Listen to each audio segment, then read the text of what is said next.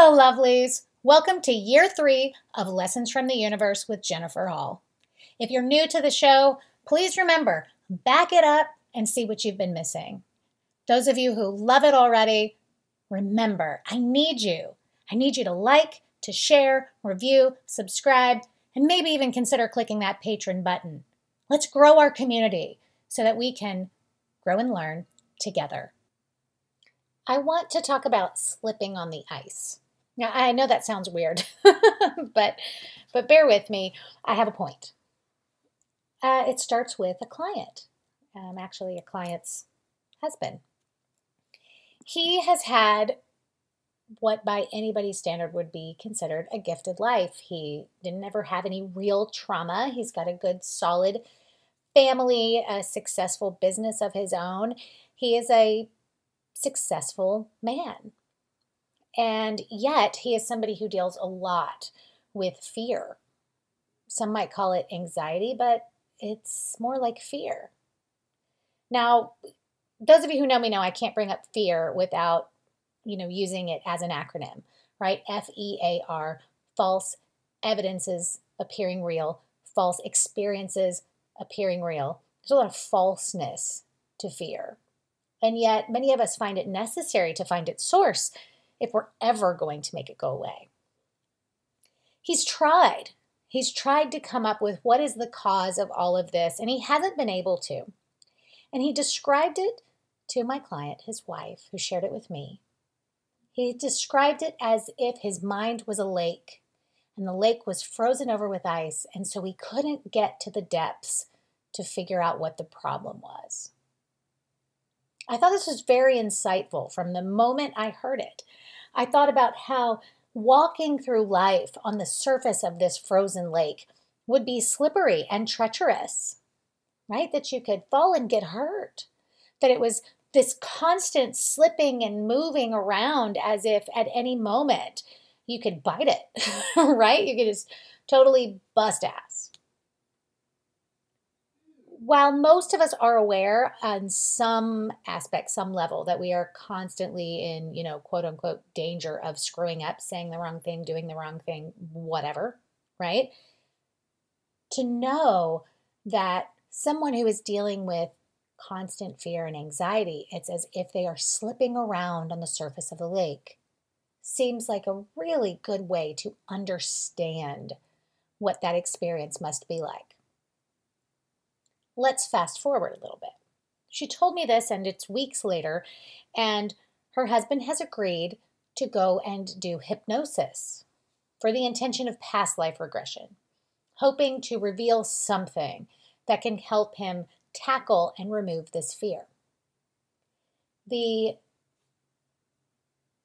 wonderful hypnosis, hypnotist, who actually happens to be connection of mine, someone who I know is talented and reputable, spends like three hours trying to get him under.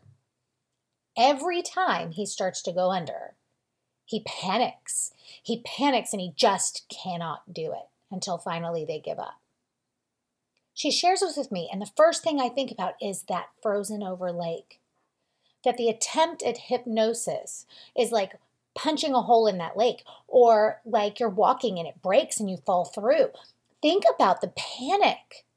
The panic if you just bust a hole, if you just fall right through, thinking about this man or any of us sliding around on the surface of this lake, trying to keep our footing, trying to stay, you know, upright.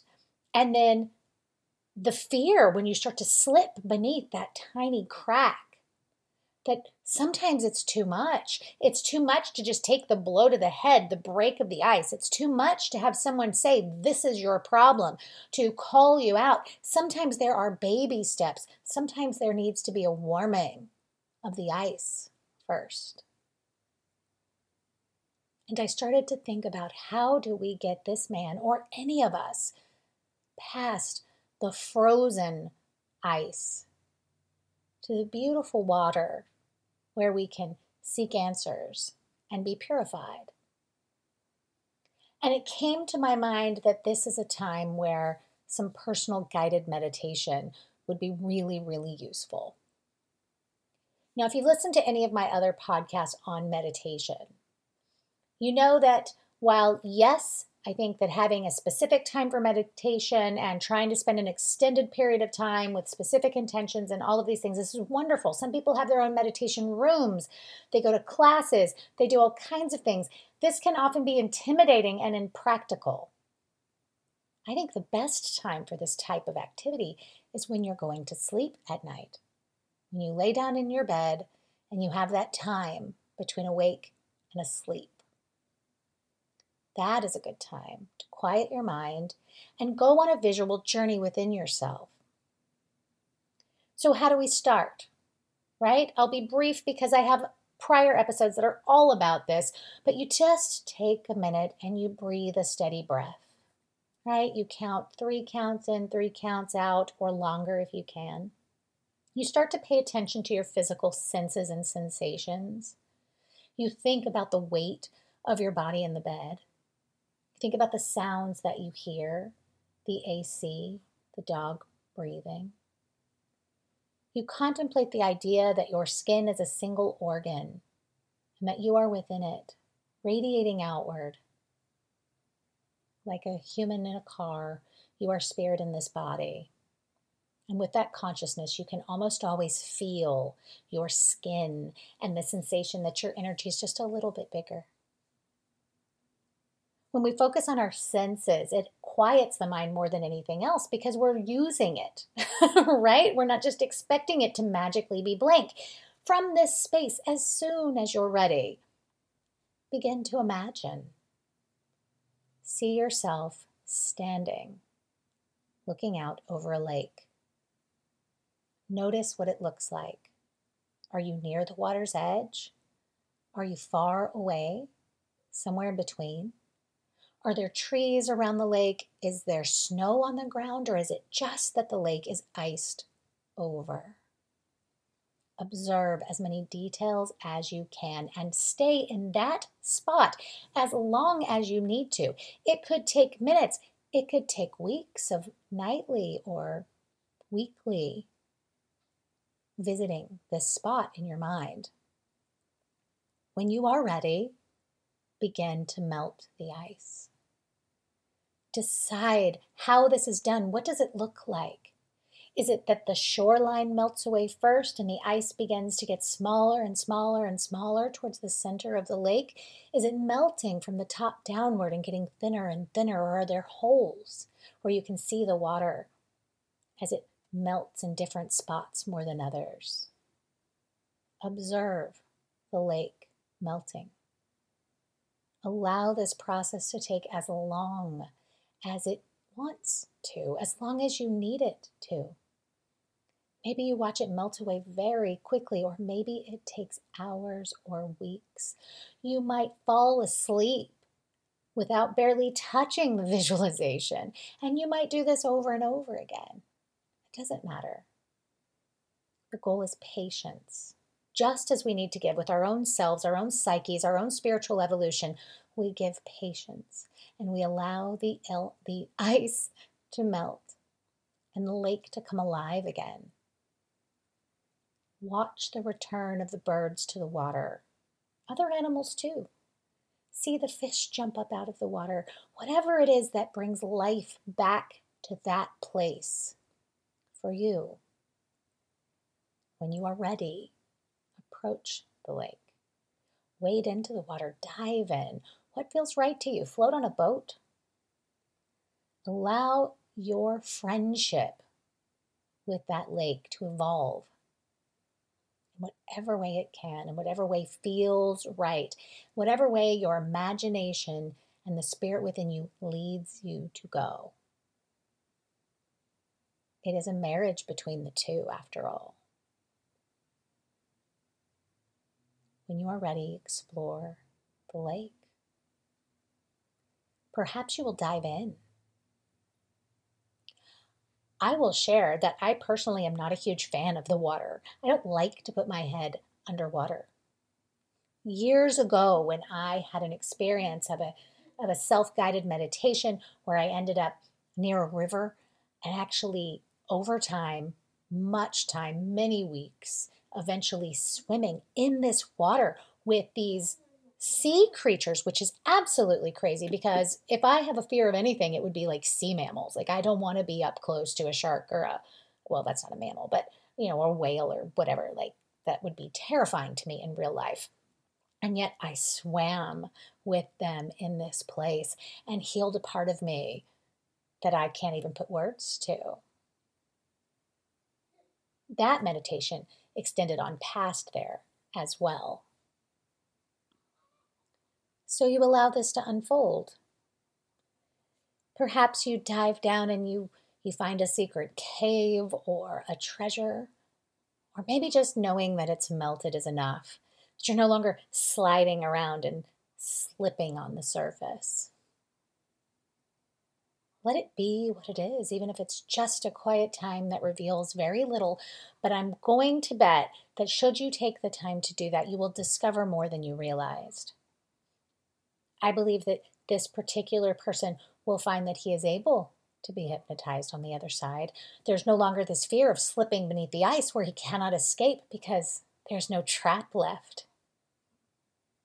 And while perhaps he has shielded beneath that something traumatic, maybe he hasn't. Maybe it was something simple that in that moment seemed huge, like he couldn't possibly look at it again. And so he buried it beneath the ice. And isn't it true that each and every one of us has something that perhaps we've buried beneath the ice as well? Something that we don't want to remember or acknowledge. Maybe it's just some moment of guilt where you were mean to a friend in childhood. Maybe it was something that happened to you.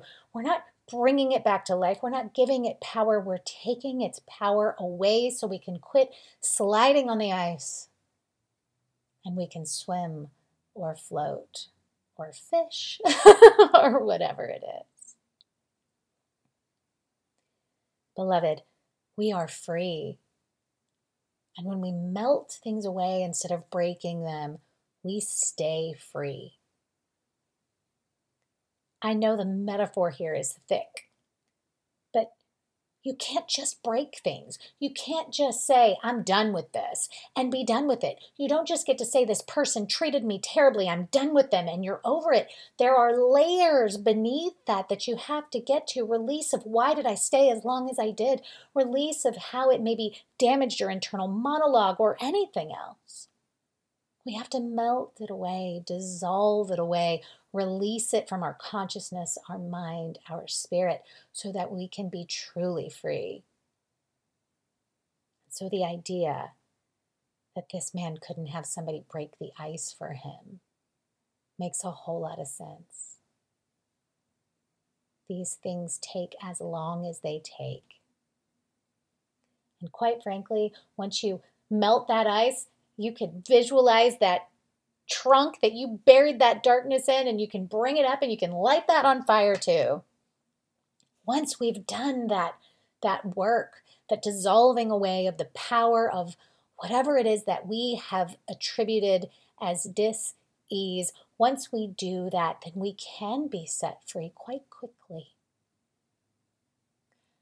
I'm remembering something I haven't thought of in probably 20 years. I spoke with someone who did energy release, and he would visualize it like balloons, right? Usually he would release one or two balloons for people. By the time I met him, I had done a lot of inner work. I had melted a lot of ice, but I was not free. I remember him saying, I see hundreds of balloons. Are you sure you're ready to let them all go? He felt like the answer was yes, and so did I. And we set loose those hundreds of balloons, and I was free. Not because someone walked up and said, You have balloons, I'm going to cut the strings, but because the strings were already untied and they just needed to have the roof taken off so they could get out of there. Beloved, if you've already melted the ice, visit that lake in your mind and decide what realms of trash need to be removed? Is there a tire down there? right? What have you already worked out that needs to get gone? When, where, how do you convince yourself that you need to still hold on? That you have a right to still be afraid or that you need to not trust? Where did that come from? Did someone give it to you?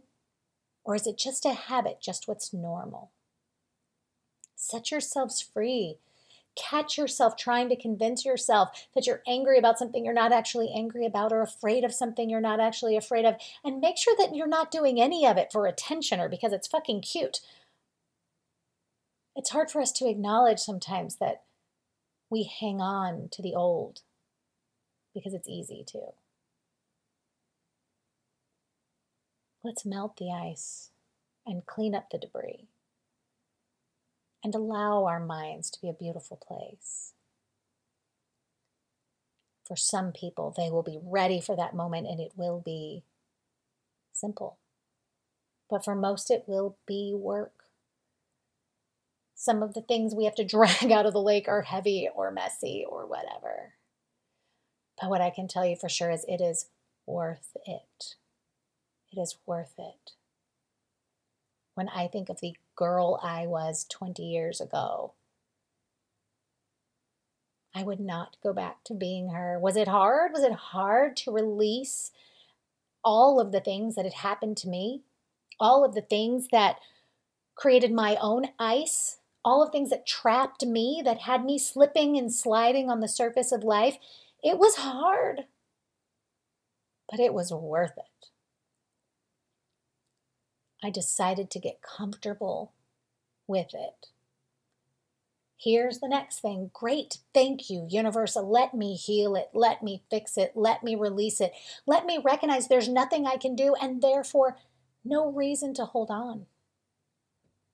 There's a Chinese or Japanese proverb that says something to the effects of if you can't do anything about it, why be angry? And if you can fix it, why be angry? I think that's huge. Do we have a right to? Yes. Do we have a right to continue to be angry and hurt and not trust because one of our parents totally sucked? Yeah, sure. But can you change that? Can you go back in time and make it different? And would having them acknowledge it really change anything at all? Not to mention the fact that most of the people who are absolutely terrible can never really quite admit it or apologize.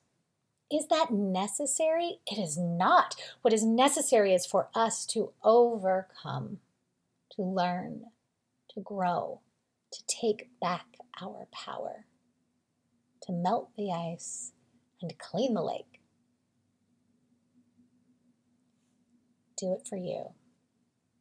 Do it for the people who love you.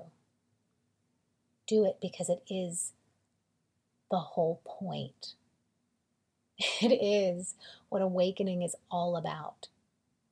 Recognizing the truth, looking the darkness, the fears, the missteps, looking them in the eyes and telling them, You taught me something and now you are useless.